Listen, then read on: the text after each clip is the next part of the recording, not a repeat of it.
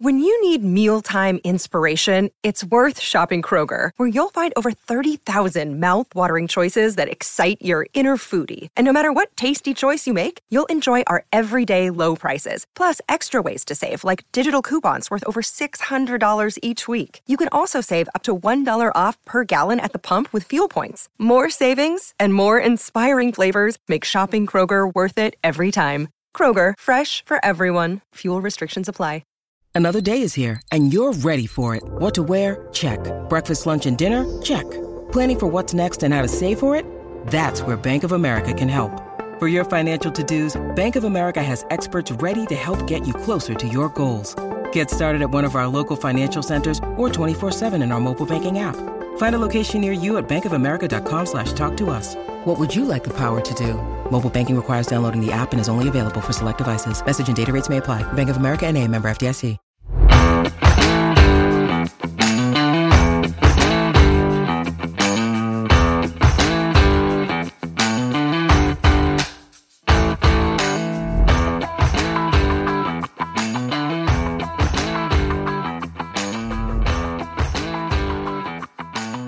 And we are live with the Standing Room Spartans podcast. I am Kevin, he is Scott, and we are here on a Wednesday afternoon recording our preview for the Akron game.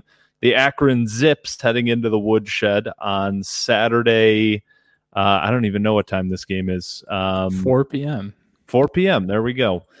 Um, so we'll get into that. We'll talk about the preview. We'll we'll kind of give you some information, some background stuff about Akron, and then some matchup stuff that we'll get into as well. But we got to start with the news over the last couple days here, which is some recruiting news, which we haven't had in a little while here. Michigan State lands a commitment from cornerback Colton Hood out of uh, McDonough, Georgia, in the 2023 class. He was a uh, three star by the composite and by 24 7, but pretty impressive offer list here with uh, Clemson, Florida, LSU, a bunch of the the SEC really. Uh, Penn State's on there as well. So looks like a good get. Somebody that I think has been kind of circling around MSU um, commitment watch for a couple months now. So nice that he uh, has verbalized that and added the um I think the class is up to what like 14 guys now. So we are looking like we're in good shape here moving forward and uh added another corner to the class, the third corner to come with uh Chance Rucker and Eddie Pleasant. So any thoughts there on Colton Hood? Just more depth. You know, you never know which recruit's going to hit. So love to have it. Um, I'm interested to see how the secondary recruiting develops um, with last year's results and uh, in the scheme we're playing. But I mean, you can't complain. His offer list is a little better than uh, his three stars, I think. Uh, decent amount of, I'd say, mid tier Power Five offers. Um, so yeah, love to have it. The 23 class is obviously rounding out some big visits coming to campus now that games have started um, which will be probably the last big push of official visits heading into the early signing period later this fall. So uh, can't complain. There's I know crystal ball is floating around for another recruit, but we won't spend time on crystal balls. Uh, we'll just wait for commitments. Yeah, and Michigan State did a ton of their official visits over the summer. So, you know, a lot of schools do a lot of official visits during the season. Uh, obviously, we're going to have a lot of those as well, but um, probably not as many as some other schools out there, but I know quite a few people were in attendance, be it official or unofficially, on uh, on Friday night. So we'll see. We'll see uh, what what plays out here over the next couple months. You know, we've talked about it a hundred times already, but once the season really kicks off, uh, to be frank, my attention span for recruiting uh, dips down even further lower than uh, than it already was. So when commitments come up, we will make sure we, that we talk about them. But otherwise, uh, you're probably not going to hear a ton of recruiting news from us over the next couple months here. Um, but yeah, it is uh, it is Wednesday. We're a couple days out from game day, And I put the call out on Facebook as we will be doing all season long. Before we get into our takes and our um, opinions about this football contest against the Akron Zips, uh, put it out on Facebook. That's the Standing Room Spartans community. Why will MSU win or lose against Akron? Again, if you're not a part of the Facebook group, you can join. The link is in the show notes there. Uh, a couple good responses here. Scott L. Brown, why we would lose? Well, the entire team gets accidentally locked in the locker room and nobody can find the spare key. Uh, I don't know if they'd start the game if that were the case, but uh, why we win? Well, we're Spartan dogs. Uh, TJ says our offensive line starts to show itself as a top half of the Big Ten group, and Thorne finds the sharpness that he la- lost last week. Uh, Sean Vergoven, why we lose? The first team gets good uh, gets good poisoning. I'm assuming he meant food poisoning because there's no such thing as good poisoning. Um, the first team gets food poisoning, so we're playing the third string players. Um, Scott, do you think we could beat Akron with our third string? because so you'd be talking about might be Katin Houser getting the start. Um, Jordan Simmons in the backfield with um I think you'd start I think we would still have the advantage, I think, in a lot of the matchups, but I think you could find maybe a couple positional matchups where Akron is uh at least competitive, if not has a slight edge against the third strings. I'm just thinking about like offensive line, right? You're starting. Yeah, like we'd have a all basically all true freshmen yeah. and walk-ons. um, our third string punter would probably be like Tyler Hunt. Um, I I think we'd win, I, but I I think it'd be scrappy. I mean, there there aren't many Division One teams where I think we would have a legit like maybe would still be favorites against with third string, but I think if of that short list, Akron is probably near the top of it. I mean, this truly is one of the worst FBS teams, or at least was last year one of the worst FBS teams in the country. So, yeah, and the last one I'll read off here Jay Austin, why we lose. Uh, we win close in overtime. So he's not even prepared to give any sort of way that we would possibly lose. Like, worst case is we still win in overtime, thereby figuratively losing the rest of the season before it has even been played. Uh, I think I'm with you there, Jay. If, if this game goes into overtime, it's going to be a long year. Why if, we um, win? Go ahead. I was going to say if we in 2020 almost beat Rutgers with seven turnovers against us, or not in our favor, uh, I find it hard to believe we could lose. We could find a way to lose to Akron. Rutgers would probably beat the shit out of Akron. Pardon my French. Pretty comfortable. So, yeah. um, and that 2020 MSU team was was nowhere near as talented as the 2022 team. So, yeah, I mean, it's it's truly hard to drum up a, a a realistic scenario where I could project us losing this game. Yeah, and the the why we win from Jay Austin was Thorne gets his distances dialed in during practice this week, and Noah Kim gets some quality. I, I like the the idea of Payton Thorne. It's it's like you know if you're a golfer out there, it's like Payton Thorne with his six iron dialing it into you know 180 yards, and then his uh, his his nine iron is is right there at the number at 158 or whatever. it's like just imagining Thorne kind of working through like a golf swing. Um, so yeah, that was uh, we'll we'll keep doing that throughout the year. Again, if you're not a part of the Facebook group, make sure that you get in there. Um, but before we get to the preview here, NFL is starting in exactly one day, which is crazy to me. That that kind of flew up out of nowhere. And football fans, the first Sunday of the NFL is almost here. And DraftKings Sportsbook, an official sports betting partner of the NFL, is giving new customers a can't miss offer to celebrate the return of the NFL season. Right now, new customers can bet just $5, get $200 in free bets instantly, and as an added bonus for week one, everyone can experience the thrill of DraftKings early win promotion. So it's simple bet on an NFL team to win. If your team leads by 10 at any point during the game, you get paid instantly, even if your team loses. Download the DraftKings Sportsbook app now. Use promo code TPPN for the Pigskin Podcast Network, of which we're a proud member.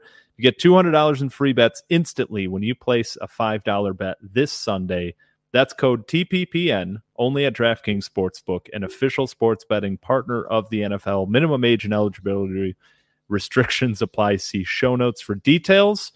Um, all right, let's let's dive into Akron here. I have I have a few numbers, factoids that I dug up about the Akron Zips that just need to be shared um, without really any added context needed.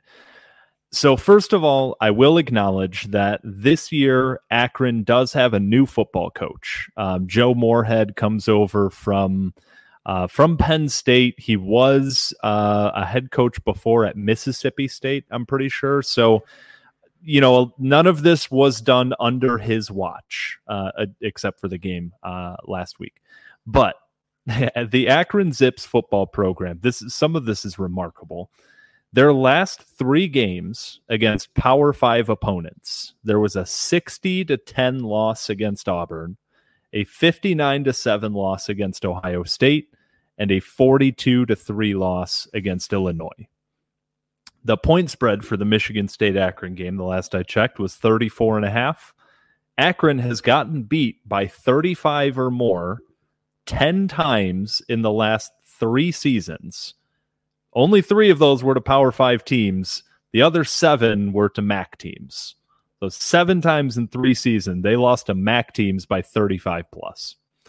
Uh, last week, they were outgained. They they won in overtime, but they were outgained by St. Francis, 443 to 374 and I started thinking, you know, these yardage totals, it's another way to look at, uh, you know, your control over a game.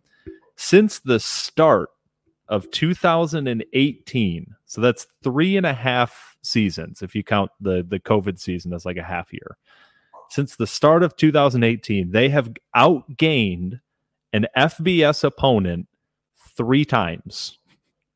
So that's you know what 12 times 3 36 they they played like like 40 games against fbs opponents they outgained them at the end of the game three times uh 2019 there was one game here a 6 and 6 ohio bobcats team beat akron 52 to 3 the final week of the season the final yardage total of that game ohio 603 akron 74.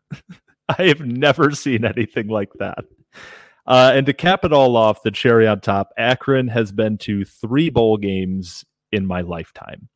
So this is a program that's down bad. And this is, uh, again, a new head coach.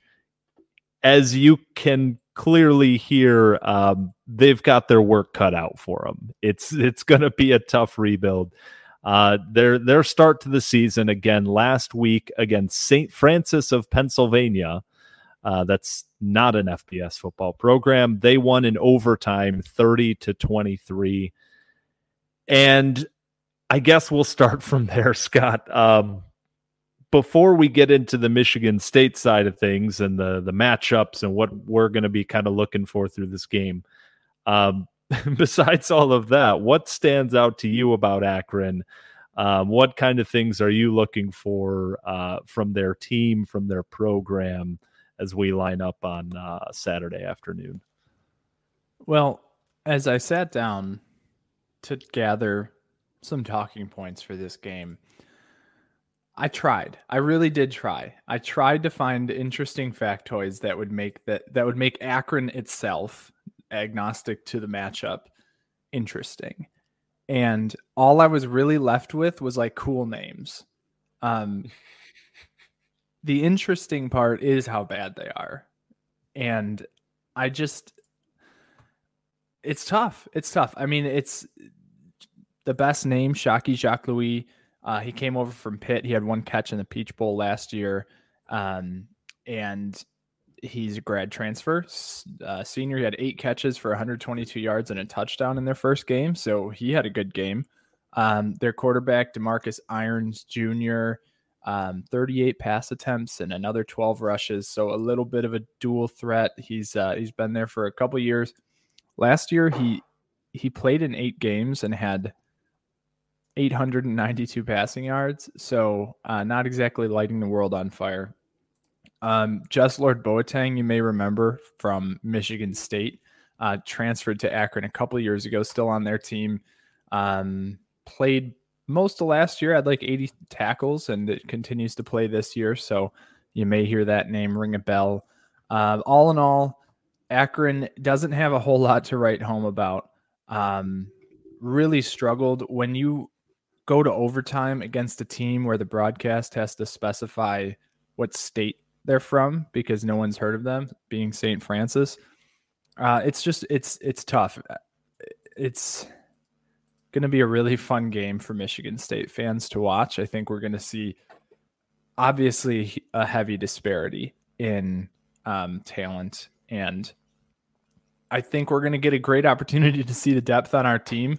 You mentioned Noah Kim. Hopefully, he gets a good spell. I was I was thinking back after the Western game on what his film study would look like. Um, 0 for 1, threw a bomb, threw a duck, drew a penalty. I don't even know if it counts as 0 for 1 because there was a penalty on it. So you know, yeah, Noah 0 for 0. You know, he spent the last week just watching that throw on loop over and over, keeping him up at night. The perfectionist that he is. So uh, yeah, I mean, it's just it's uh, yeah, Akron. I don't know. It's tough to to drum up things to talk about in this one. Other than that, I'm really excited to see us boat race. Um, Akron right out of town, and honestly, if we didn't cover the spread, I'd be pretty disappointed in this game. So you mentioned it is it is difficult to find things exclusively about Akron that are interesting to talk about. Um, I, I kind of had this saved up. We'll we'll dive into it quickly. Uh, if anybody was curious, the Akron Zips, uh, the name comes from Zippers, the shoe uh, from the BF Goodrich Company of Akron. They so Akron had a contest around the university. They wanted to choose the nickname for the athletic teams. This is in 1925. The suggestions, the the finalists, Scott, I'm going to make you pick one of these. Uh, the finalists included the Akron Golden Blue Devils, the Tip Toppers, the Rubbernecks, the Hillbillies, the Kangaroos, and the Chevaliers. If you were the athletic director and you had that to work with, what would you have gone to? oh, and the other one was the Zippers. I I mean they're named after a part of a shoe, so I'm probably gonna eliminate zips um, right off the top. Hillbillies is funny, Rubberneckers is funny, but like nah, it doesn't have too much ring. Um, I'd probably just go with the kangaroos because it's like the only thing that even mildly resembles um like a a thing that could be a mascot. You know, you could make a mascot out of a kangaroo. And actually, their logo is a kangaroo. So I don't know if your story there had any background on how the logo ended up being a kangaroo while their name was not at all. second no place gets the logo, first place gets the name. That's pretty terrible just, marketing just decided strategy. To mix them together. Um, yeah, and the mascot going... Zippy. Zippy is a female kangaroo and one of only eight female college mascots in the United States. Scott, can you name the other seven? Because I can't. Uh, I no idea what other female do mascots you have, Do you have the list? Uh, I'm trying to find via uh, the Wikipedia um, source that they list. All right, here we go. Female mascots join Capital One here, so. All America mascot team. Uh, this is a news report from 2012. We're gonna dig some stuff up here. Um, oh, geez. I think that like Oregon is, is duck, Bevo a f- Bevo is not a female cow, right? Um, is female uh, mascots in FBS college football. Here we go. The Alberta Gator of Florida, the female counterpart to Albert, appeared in 1984, but okay. it doesn't sound like she's stuck. Frieda Falcon of Bowling Green made her initial appearance in 1966. She emerged officially in 1980 as Freddie's little sister and sidekick. so a, another kind of Batman Robin situation. Josephine Bruin of UCLA, the first female mascot. Jo- Josie joined the sideline in 67, best known for blowing kisses like a beauty queen. Yeah, we're not going to dive down that road. Uh, New Mexico, Lobo Lucy um, joined Louis. So it's another male female combo. There's a lot of these. I'm trying to find one that. Oh, mm-hmm. Ralphie the Buffalo of Colorado. I was going to say, is that Ralphie's an awful name for a female mascot, but maybe they didn't check before before they named Ralphie, or maybe Ralphie's always the name and the gender can switch, or maybe they just picked Ralphie. Gender neutral. uh, Sasha the Cougar of Houston, meow, Sasha. Um, Arkansas State has Scarlet the Red Wolf. Oh, now paired with Howl, another pair. Sue E. Pig of Arkansas but that just says that they appeared in 1990s. There's not a lot um, that are well, good for Akron. Own. So yeah, good for Akron. In 2007, Zippy was the winner of the National Capital One Mascot of the Year Challenge. Oh, so hang your they win something, that, Zippy. I don't know. They win something, if, and it's clearly not football games. So, hey, good for them. Well, They're they won something, something right. 15 years ago. Yeah, well, They've won four football games in the last three seasons. No, in the last four seasons combined. So, you know, they, they've got something going on over there. Um, I want to talk about some things that we're going to look for in this game, uh, but obviously more from the MSU side. But before I do, Scott, what have you been listening to recently? Like tunes wise? Just anything. Uh, the Standing Room Spartans podcast, available well, on all of your podcast streaming platforms. Do you know how and when you're listening? My, do you know how good my voice sounds through Raycon headphones? I do actually, uh, because I've been listening to the Standing Room Spartans podcast, and it's been great. One reason it's been great is because specifically because of my Raycon wireless earbuds. Uh, Raycon's everyday earbuds look, feel, and sound better than ever with optimized gel tips for the perfect in ear fit. These earbuds are so very comfortable and they will not budge. Raycon gives you eight hours of playtime, 32 hours of battery life, and half the price of other premium audio brands. It's no wonder everyday earbuds from Raycon have over 50,000 five star reviews. They've got customizable sound profiles. They've got earbud tap functions. They've got noise isolation. Go to ray, buyraycon.com slash TPPN today to get your 15% off your Raycon order. That's buyraycon.com slash TPPN. Score 15% off buyraycon.com slash TPPN. Uh, so going back to this matchup here, Scott, I was curious. I was pondering this uh, over my coffee this morning, and you try to find ways to make a 35 point spread should be a blowout game interesting. And, you know, the obvious stuff is to start talking about the backups you're going to see. But there's one thing I was wondering about, and when we compare this game to Western Michigan, I was curious if there is one thing that you think we saw on Friday, whether this is a player performance, whether this is uh, some kind of positional thing that surprised us, whatever the case may be, something that you saw on Friday night that you think we will see a repeat of this coming Saturday and then something that we saw on Friday night that you think will be notably different. Again, it's a player performance, it's a, a, player that was playing a certain position or a certain role.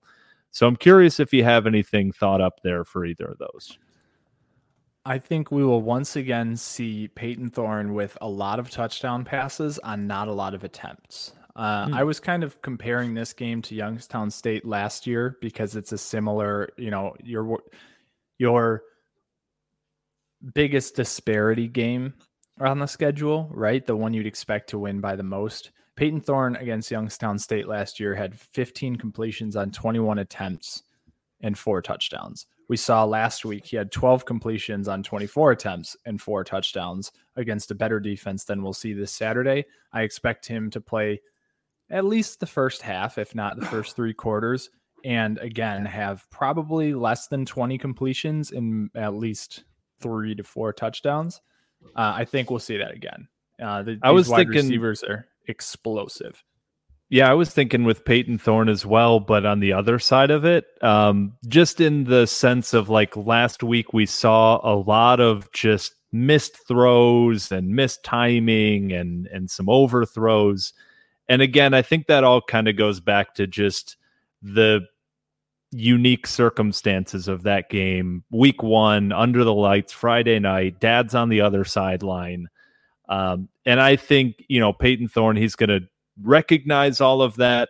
He seems like a pretty sharp kid in the sense that he kind of is is very self-aware and recognize that, get that sorted out. So I think we'll see a lot sharper Payton Thorne on a throw to throw basis. You'll see a lot more of hitting guys in the numbers. You'll see him, you know, back to what we saw more of last year, a lot more accurate than he was on Saturday, um, which kind of goes hand in hand with we'll probably see a, a few fair amount of touchdown passes in there as well. But I just expect on a throw to throw basis for him to look a little sharper than he did last week, get some of that stuff fixed. Um, for me, on the the stuff that I expect to be pretty similar, um, Jalen Berger is going to run for hundred plus yards again. I I would be shocked if he didn't.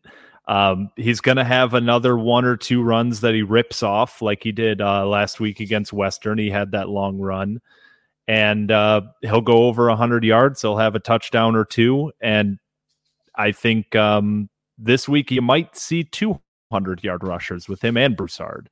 But uh, I think the Jalen Berger performance is definitely going to repeat uh, from a statistical standpoint. Yeah, I think Broussard continues to uh, get comfortable. I'd love to see. Did I say Broussard? I think Berger Yeah. will continue to get comfortable. I would love to see Broussard get involved earlier in the game this weekend. I know he he came on in the second half last week and he looked pretty good. Um, I'd love to see him. I'd love to see them develop that one-two punch as more of a consistent thing throughout the game rather than Broussard kind of coming in when it's later, when Berger maybe is a little more worn. Um, I personally I like the idea of using them in tandem more than like last week. It felt a little bit like Berger was was the guy and Broussard was the spellback, even though Broussard ended up with a decent number of touches. Um, it still felt like they were leaning on Berger until the game was in better shape. I wouldn't say totally in hand with how that third quarter panned out. Uh, but I would love to see Broussard getting first quarter touches. Um, and uh, yeah, I think we could certainly see, like you said, 200 yard performances. Last year against Youngstown State, Jordan Simmons had 120 yards and Kenneth Walker had 57 on seven touches. Uh, there were some other getting mixed in, but um, yeah, I think this game, how should I put this? The coaches know that the passing game is going to be effective this year. That's if it wasn't, I think that would be a major surprise. What we don't know is how effective the, the running game is. And I think you look at this game from a developmental perspective, it's a great opportunity to really push some guys to see what you have in the running game and get them comfortable with it. So as long as we're getting that five yards carry again, I expect us to lean heavy on the run in this one. And and St. Francis last week ran for 189 yards against Akron. So this is a this is a confidence builder run for 300 yards as a team. You know, this is one of those where you get your offensive line feeling real good going into Seattle next week so that when they're on the flight over there, they're all kind of, you know, sitting there looking at each other like, yeah, we're the baddest dudes out here. We just ran for 300 yards. We just pushed these guys around like um it was the, you know, I, I think about the um the Adam Sandler quote from uh, The Longest Yard, where he was asking him for advice about what what to do, and he was talking about his time at Florida State. He's like, "You schedule a, a cupcake, kick the living shit out of them, build the confidence up, right?" And that's, I think that's key for an offensive line who hasn't had a ton of snaps together as a unit. Um, and with a couple guys individually in Baldwin and Brown at the tackle spots, build that confidence, get a few pancakes. I mean, just knock some dudes around, lean on them, run for, I, I mean, shoot, five yards of carry. I'm looking for like seven, eight, nine yards of carry against this Akron defense and and really build some confidence in that side. So um, whether we see basically exclusively Berger and Broussard like we did last week, I'm not sure. Maybe we do try to mix in Elijah Collins and Jordan Simmons and Harold Joyner a bit more this week, but yeah, I think the run game is is going to put up some pretty impressive numbers. I also think last week there's no way Mel Tucker was satisfied with the amount that we had the ball. And obviously, running the ball effectively is a great way to own time of possession. And there's just in a game like this no reason to get your offense off the field faster. I mean, we're certainly going to take touchdowns when they present themselves. Um, but I, I think Mel Tucker certainly wants to develop the ability to control the ball a lot better than we did week one against Western. Yeah, and so I'm I'm curious here on the defense side. We know that we're going to be without Darius Snow for the first time, and we are fairly certain. I think I can speak for both of us that Xavier Henderson won't be playing on Saturday. What do we think we're going to see there? I mean, is is there going to be a heavy rotation of guys trying to fill those spots? Is there going to be some like legit competition? Um, do you think that the coaching staff has, well, this was the backup, so he's going to come in and that's that? I, I'm curious because there was a lot of talk on social media that I've seen about, you know, hey, maybe let's try Dillon Tatum. Let's let's give him some reps uh, at that Darius Snow uh, or that Xavier Henderson role at safety. Right? We know that kind of skill set, that box player.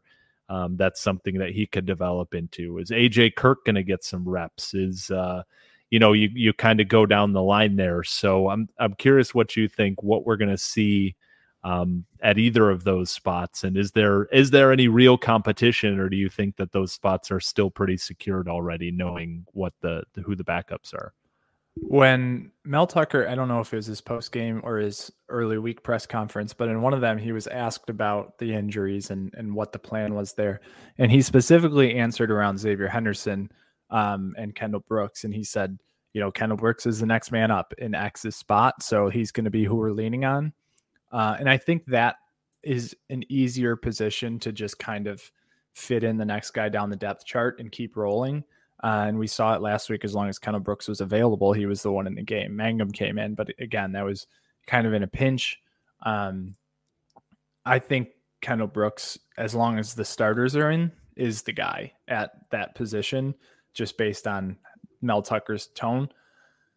The linebacker spot with Darius Snow vacating it. I, I think Ben Van Sumeren is is clearly uh, and Cal Haladay, I guess, because Ben Van Sumeren started last week. I think those two are clearly the two uh, in that four two five.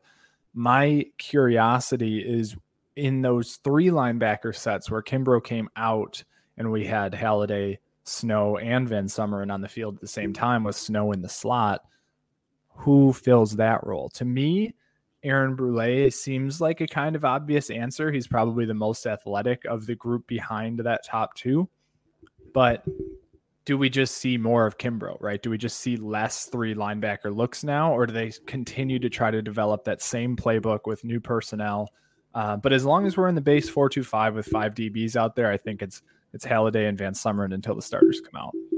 Well, and going down a similar path, I'm curious what we're going to do on third down because it seemed like Darius Snow was very clearly going to be involved on every third down um, or every passing down situation, I should say, replacing Cal Haladay if need be. So when you have Cal Haladay and Ben Van Sumeren as your starting two linebackers, I think that's great. You're fine. But we've talked about a hundred times, like one of the one of the things that really gave me a lot of optimism going into this year for the defense was that Darius Snow was going to shore up that middle of the field pass coverage on third down. And without that, I think with Van Sumeren and Cal Haladay, you're getting into some dangerous territory. And this is not about Akron. This is more of a long term thing, but you're getting into some dangerous 2021 territory where you have two linebackers who are productive and good, but neither of them excel in the passing game. Uh, I think that's pretty fair to say, at least from what we've seen already. Uh, Van Sumeren obviously hasn't had a ton of snaps. It's too early to judge him, but I, I don't think that he's going to be a dynamic guy in coverage the same way that Darius Snow would be. So I'm curious to see what we do on third down. Does Brule kind of fill that role is as a little bit more athletic, a little bit of a fluid mover. Uh, Van Sumeren, he he moves really well, and we saw that. But I think his speed is more straight line explosiveness, whereas Brule, I think, has a little bit more um, agility to his game, so maybe that helps him in pass coverage. Uh, but yeah, that that's going to be a hole that I think we'll be struggling to fill all year. And I put out a poll on on Twitter uh, the other day. At, I don't even remember say yesterday or the day before. It was, you know, coming out of Friday's game. Now we've had a couple days to chew on it. What is more likely based on what we saw Friday night? A, a Michigan State loss to Rutgers or a win against Ohio State? So basically, like other than Akron, probably the worst team on the schedule that we all penciled in as a win. Do we see that as more likely than beating the team that we all had penciled in for a loss? I think without Darius Snow, again, this is getting way out of ourselves here in a game preview for Akron, but I think without Darius Snow, I don't think we're beating Ohio State because that that role is so important to protect the middle of the field in pass coverage and it it gave me so much hope and without that, I, I just don't think we have that guy. So it's going to be it's going to be interesting to see what we do on third down and uh, and like you said, even just in base downs where we were kind of moving things around and, and confusing offenses, that filling in for Darius Snow is going to be a really really tall order. Yeah, when you look at you mentioned pass coverage over the middle of the field, you just look at last week. Um, you know, traditionally the the players that a linebacker would be covering are running backs and tight ends. And the Jack Salopek, the Western Michigan quarterback, had 21 completions last week. Um, nine of them were to running backs and tight ends, and another five were to their slot receiver, who again is either going to be covered by your slot DB, DB or a linebacker or a safety but nonetheless, that's the middle of the field, right? You've got your slot wide receiver, your tight ends, and your and your running backs, and you could feel it in last last game that the majority of their bigger completions were over the middle of the field. It was it was the tight end catching it seven yards out and getting another five after the catch. It was, you know, a pocket in that between the linebackers and safeties that was clearly the weak point, right? It was very infrequent that the outside corners were giving up completions or were even being thrown at for that matter. So now you have two of your better coverage guys in the middle of the field and Xavier Henderson and Darius Snow not playing. We'll see how long Xavier Henderson's out. And yeah, for this game, I'm not it's not anything to panic about, but as you project down the the rest of the schedule, it's going to become a bigger and bigger story. And we still don't even know if Kendell Brooks can cover, right? He made some great tackles in open space, but he hasn't really, I don't think, been challenged to uh to cover in space. So yeah, I mean it's it's a hole and you want to certainly see it look good this week. You want to see everyone look good this week. And I'm not sure we're going to get a good read on on that capability uh, until we play a better passing team. I'm not even sure Washington's going to be that kind of challenge. Um, but uh, yeah, it's it's going to be. It certainly gives me reason to pause as well um, as you look down the schedule. Yeah, and the last thing that I'll be really looking for as far as this matchup and this week, I think we'll probably try to in in some situation, you know, when you have some of these games, a lot of times coaches like to try out the you know the fourth down conversion play the two point play whatever it is that you get to some of those fourth and twos and you might already be up by 24 points but you go for it just to you have an excuse to practice it in real time right i don't think we're going to see as much of that especially once we get into akron territory because we might see a live kicking competition right in front of our very eyes. I think you're going to see, you're going to try to, the coaches aren't going to try to kick field goals instead of scoring touchdowns. But in scenarios that in the modern age of college football, where you would typically go for it on fourth down, I think you're going to see them trot out the field goal kickers because we're going to need to know again as we start getting into some bigger games we're going to need to know what we have in the kicking game we're going to need to see jack stone put one through the uprights or if he misses the first field goal attempt you're going to see them trot out um oh god what's his name the auburn kid ben something um the Ben guy, Ben Patton. Um, you're going to see him trot out Stephen Russell. Like we we very well might see a live kicking competition if we line up for a field goal early and uh, and Jack Stone misses, especially if it's as bad a miss as it was last week. Um, I'm definitely going to be looking for that. So while everybody else is cheering for touchdowns, I'm going to be hoping that we at least find some paths for for two or three field goal attempts to give me some comfort going into some of these bigger games. One fun thing to watch, um, just perusing the St. Francis Akron box score. St. Francis, Pennsylvania, Red Flash defense uh, had six sacks against Akron week one. Um, one of their defensive ends had three sacks on his own. That has to be spooky to Akron's coaching staff after MSU put up seven sacks against Western Michigan last week, including obviously the breakout performance by Jacoby Windmon. Yeah, their um, left tackle's not sleeping this week. so I'm going to give you a quick prop here.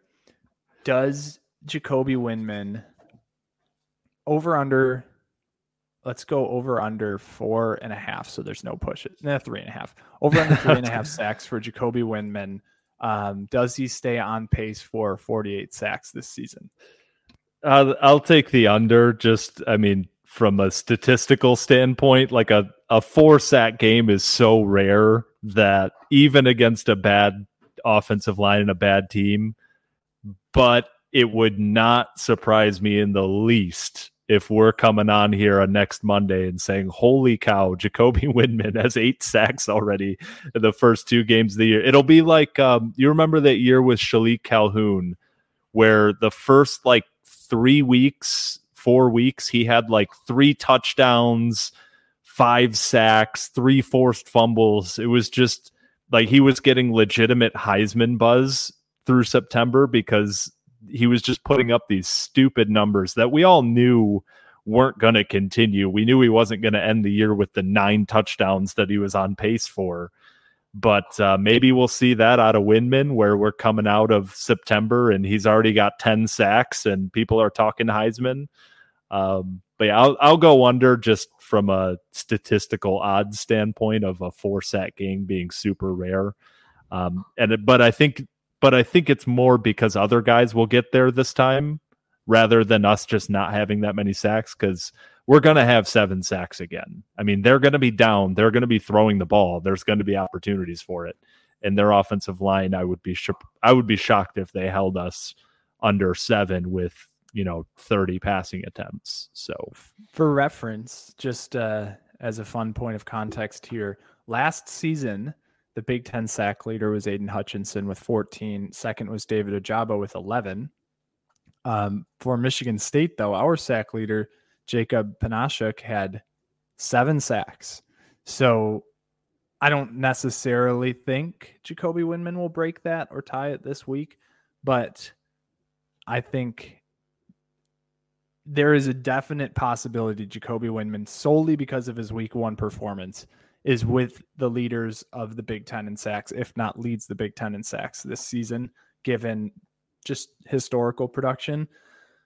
Um, you get um, started week one with four. That that yeah. gives you a pretty good head start. If he gets one in the rest of the eleven games, that's more than Aidan Hutchinson had all of last season to lead the Big Ten with 14. He'd be at 15. So now one a game in throughout Big Ten is it would still certainly be a really impressive season, but certainly more achievable than than four. Um, yeah, I think we have a really fun storyline developing with Jacoby Windmon, and it's it's hard to imagine a world where he just gets shut down the rest of the season. So I think this is something we're going to be talking about for the next couple of months. Yeah, so I think that's uh, I think that about covers it. Uh, it's a, a bad, bad, bad football program that we're playing on Saturday. So, you know, a lot of times, you know, week one against Western Michigan, we're saying it's a MAC team, and you know we should win pretty comfortably. But if as long as we come out of there with a, a win by more than seven points, you know, if if you win somewhat convincingly, it's week one. It's a decent program. You know, you you can still take some positives out of this. If Michigan State wins this game by less than 28, you know, if if we don't cover, like, all right. If we win by less than 28, I will be legitimately upset. This is a bad, bad football program that we're playing on Saturday. And I'm also uh, I think that's the expectation. I feel like we're I feel like we're due to just have one of those games that it doesn't feel like we've had in a few years against this bad competition. I mean, last year 42 to 14 against Youngstown State, 38 to 21 Northwestern. Um Western Kentucky what was it 42 14? 42 14. Like, yeah, it, it's that's good. not a 56 to 3, you know. Right. It's not Michigan beating Colorado State 52 to 7. Um, it's 2020 we didn't have certainly didn't have a game like that. We didn't win either of those games that we did win that year by more than 9 points. It just like I just want to see I want to see like a what was that Dantonio score? It was like 70 to 3 or something a few years back. Uh, I think it was 2015. Like can we have that? Can we have a game where I just I I'm not left feeling like we didn't quite live up to our potential? Um, it's it's not that beating Western Michigan by 28 points was or 21 points was disappointing necessarily. It's just you know there's more in the tank and and they just need to connect the dots to put it together. And I'm I'm sure I'm being like wildly selfish right now and and oh why can't we just beat somebody by 70? But we're due. You know, am I the only one feeling that way? I feel like we no we're due because like that. Because it's the reality. Like every really elite college football team beats the bad teams by that score, and it's just it. It does feel like it's the one thing that's been kind of missing for us like forever. We just we very rarely have those games and you look on the other side of our rivalry, and Michigan does it every single year to just about every single bad team that they play. And I don't want to say that I'm jealous of that, but sometimes I watch, I flip over to the Michigan game against the tune up MAC school, and it's 28 nothing after the second quarter. And I'm like, damn, that'd be nice. Those fans are probably already just, you know, kind of flipping the channels to the other college football games they're cracking open another beer and just totally relaxed because the game is they've seen everything they need to see. The game is was never even remotely in question for a single minute. The their good players played good. The backups are already in. You get to see the freshmen and, and you move on to another day. You don't even have a, an ounce of worry. And I'm like, God, that's nice the just looking back at the schedules, it was 2014.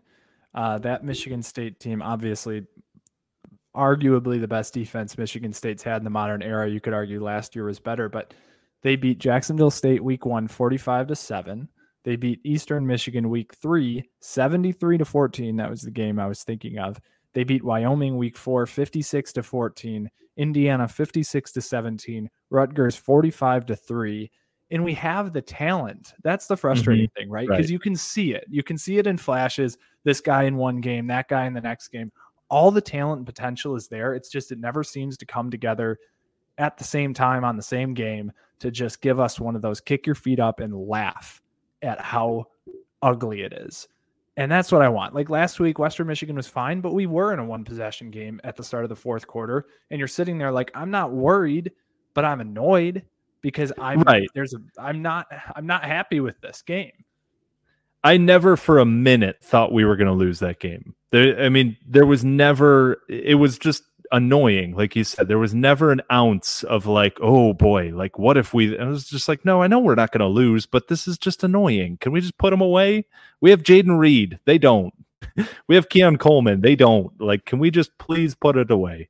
even a 35 point win this weekend where we cover the spread, like if we won 42 to 7, I think I would I would leave that game like, yeah, that was nice, but not like yeah, that was nice, you know? Like right. give me like a 56 to 3, I don't know. Just just do it. Just I know I'm being ridiculous and a win is a win, but just do it because we're due. It's even you know again this is the last thing, but Iowa beat Akron 42 to 3 like 2 years ago. Or not Iowa, sorry, Illinois. Like Illinois, bottom of the Big 10 team beat this same program 42 to 3. So if if we have way more talent than that bad Illinois team did, like come on. So I I don't think you're being that ridiculous here. So I think that's uh, I think that's enough. I think the people got what uh, what they needed out of an Akron preview. So we will be back with our week two picks. Again, run your pool as a reminder for everybody that is currently in the contest. Those picks are live. We have uh, I'll read them off for you real quick. Um, we've got Alabama against Texas. We've got Texas A&M, Appalachian State, Tennessee, Pitt. Iowa, Iowa State, Florida, Kentucky, BYU, Baylor, then obviously Michigan State, Akron. Pretty good slate here for a week two. Go ahead, make those picks. Make sure that you are um, that you are in. If you're not yet in the pool, uh, you can still join. You'll be a week behind, but our leader only has five points. So you've got plenty of time to make that up. We didn't have any like seven and zero oh or anything like that. So you got plenty of time to make it up. If you're not in the pool, make sure you join. It'll be a lot of fun throughout the whole season. If you get two weeks behind, that's when you're going to start getting, uh, you know, running out of time real quick. But only one week, you got plenty of time to make it up. Go ahead and join that pool. The link is all over social media and uh, in the episode notes as well. So until we get to our picks, hope everybody has a great hump day, and uh, we'll talk to you guys soon. Go green. Go white. Take care, folks.